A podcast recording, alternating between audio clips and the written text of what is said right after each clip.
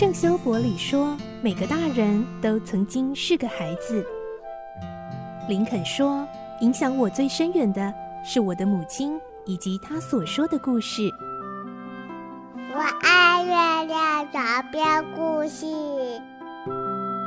晚安，月亮床边故事。小青姐姐邀请每一位大孩子、小孩子一起听故事，不管多忙，也要和你一起听故事。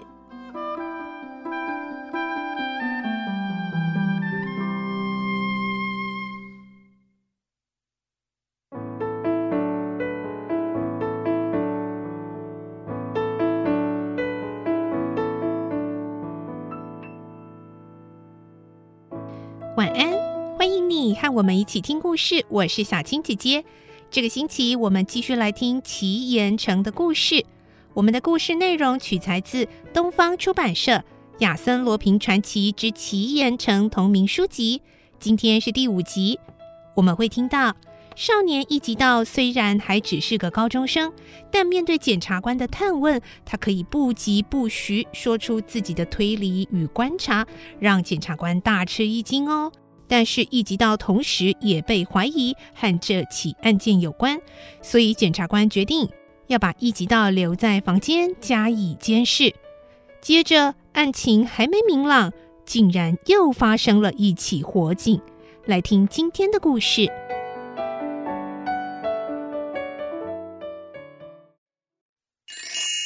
奇岩城第五集：火警。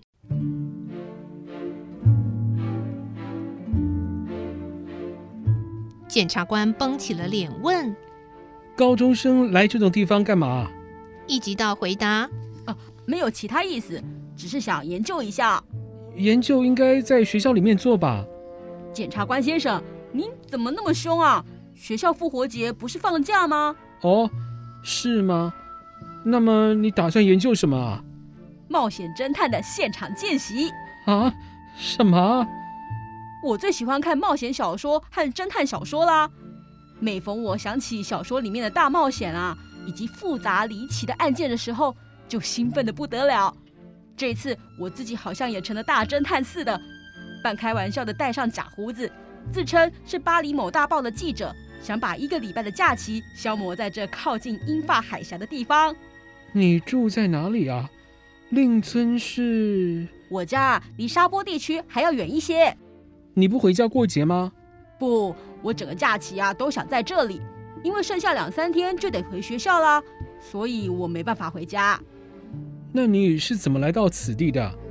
昨天晚上，我和这一位卢昂每日新闻的记者交了朋友。今天一早听说公馆发生窃案，他就带我来啦。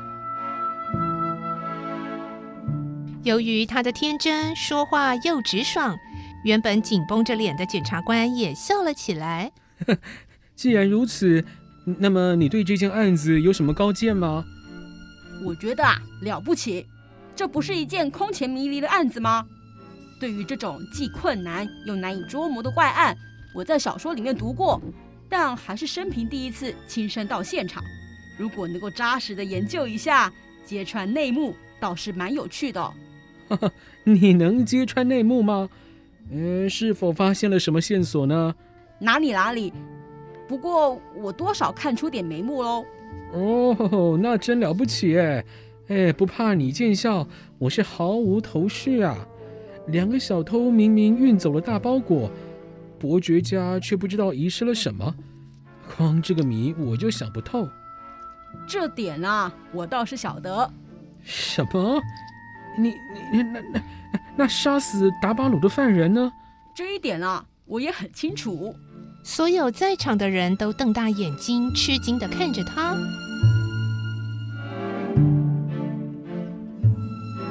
你是说，你知道吗？是的，连那个家伙躲藏的地点也知知道。让我说说看吧。这个时候，一直注视着少年一级道的丽梦开口了。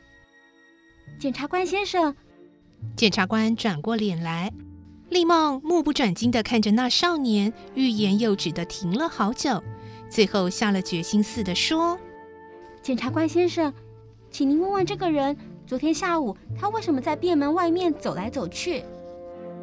这几句话弄得少年手足无措。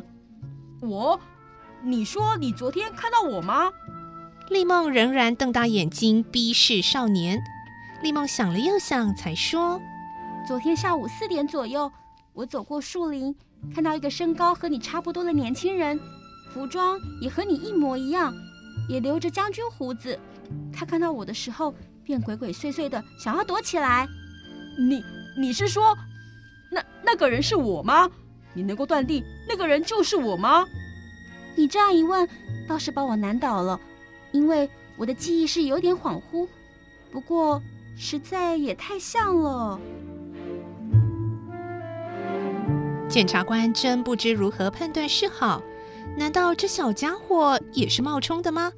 也许为了窥探我们的搜查计划，就谎称是喜爱侦探小说的高中学生，趁机混进来。刚才对那司机已经看走了眼，万一这次又上了这小家伙的当，那可太丢脸了。念头这样一转。原本看来天真的少年，现在就变得有些深不可测的邪恶了。这到底怎么回事啊？是小姐认错人了啦！昨天下午四点左右，我正在普乐镇上，这是不在场最有力的证明啊。哦，那倒不难查明白。需要很久时间查吗？最迟明天早上就会晓得。在那之前啊，你必须受到监视。检察官命令警长赶往普乐镇去，又叫村中的老警官把少年关在一个房间里。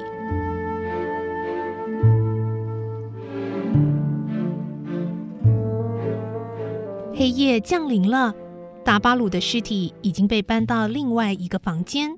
两个附近的农家女人来陪丽梦和苏珊守夜。警察队和十几个农夫分布在荒原的各个角落，继续守卫。到了十一点，一切相安无事。四月早春的夜很安静，不晓得从什么地方飘来阵阵的花香，缓缓的晚风轻轻吹拂，站岗的人们都昏昏欲睡。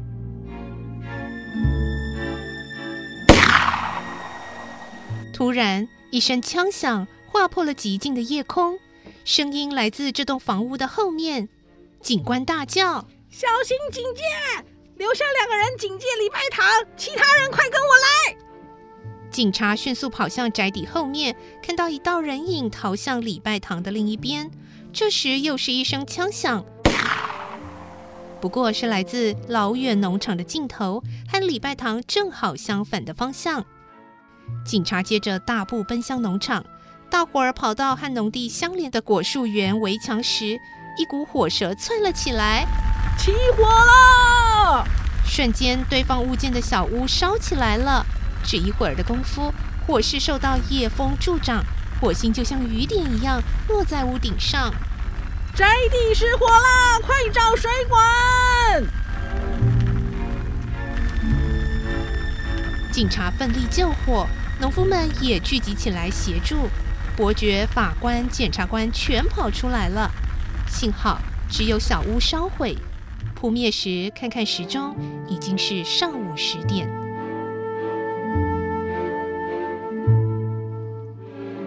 伯爵问：“是谁放的火啊？”检察官说：“伯爵，哎，我好像有点明白了，请到这边来吧。”检察官引着伯爵等人向礼拜堂那边走去。这时却不见原来留下来警戒的那两名警官。经过巡查，才发现他们的眼睛被蒙住，嘴被堵住，手脚也被捆绑，直挺挺地倒在便门附近。Thank you.